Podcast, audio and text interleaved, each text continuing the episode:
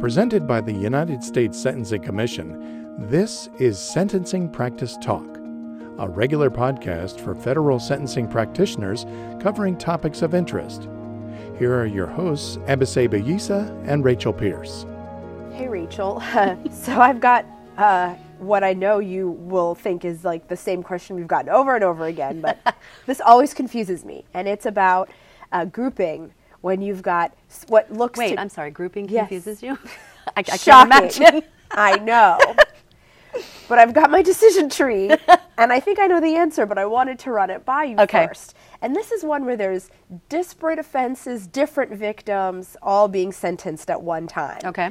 So this is the call I got. Um, I've got a defendant, and this defendant was involved in a scheme to fraudulently obtain Title III funding for the gov- from the government. So Title II, excuse me, Title II funding provides uh, grants to state and local education agencies, um, which are used to prepare, train, and recruit uh, teachers.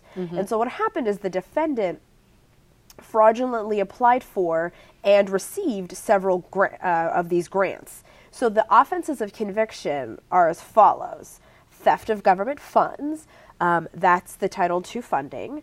Concealment of Title II money, obviously related to the theft of the government's uh, money. Access device fraud, uh, and false statements. Um,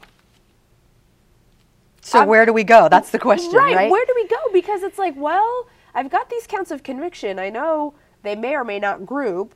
We've got different victims because in one, like the government is the victim because Mm-hmm. Sure. they're the ones who gave out this money, but there's also access device fraud and false statements. Like, where does that fall in? Right. So I'm, I'm glad that you mentioned the decision tree. I've been emailing that and handing that out like candy to folks in the field because I think it's an excellent resource. Uh, and one of the first things it asks you is Are you using the same guideline? That's your question.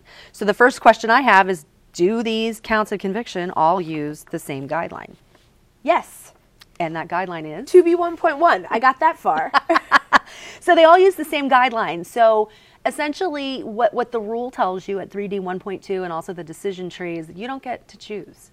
You, it doesn't matter if the offenses involve different victims. It doesn't matter if they involve different schemes, if there's different types of quote unquote harms. That's actually not the case. The rule dictates that they involve the same harm because you're using the same guideline. And so you apply that guideline one time based on all of that conduct. And I think folks do get themselves hung up on, well, I've got different victims and there's actually different things going on here. Um, you don't get to choose. When you're grouping at Rule D and you're using one guideline, uh, that's the rule. And that rule dictates that those offenses do involve the same harm. The other thing about Rule D is that there actually isn't any victim consideration when grouping under Rule D. So essentially, if you have a guideline that's listed as groupable under Rule D, right? stop. It groups under Rule D. You don't have to ask any more questions. Okay. You're done. Um, So no units. no units, no, no, no units here. Uh, and the fact that there may be different victims involved, not that the guideline doesn't care about victims, obviously, but that's not a consideration when grouping under Rule D, as opposed to grouping under A or B, where you know you have to have the same victim to group under those counts.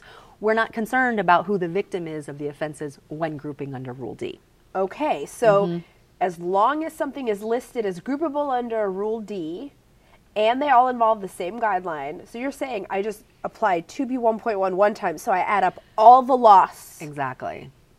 all the victims. Exactly. Right? Any other specific offense characteristics. So I just go through the entire guideline, and if it applies, if an SOC applies to any of the counts, I apply it. Exactly. It's actually that easy. Uh, and uh, what I've been encouraging folks recently is not to overthink it when it, when you're grouping under Rule D. Well, it And is grouping, It is grouping. You're right. You're right. But but D is the easiest one actually. Um, and don't think about just if if you're at D, group under Rule D. You don't have a choice. Don't ask any questions. Don't overthink it.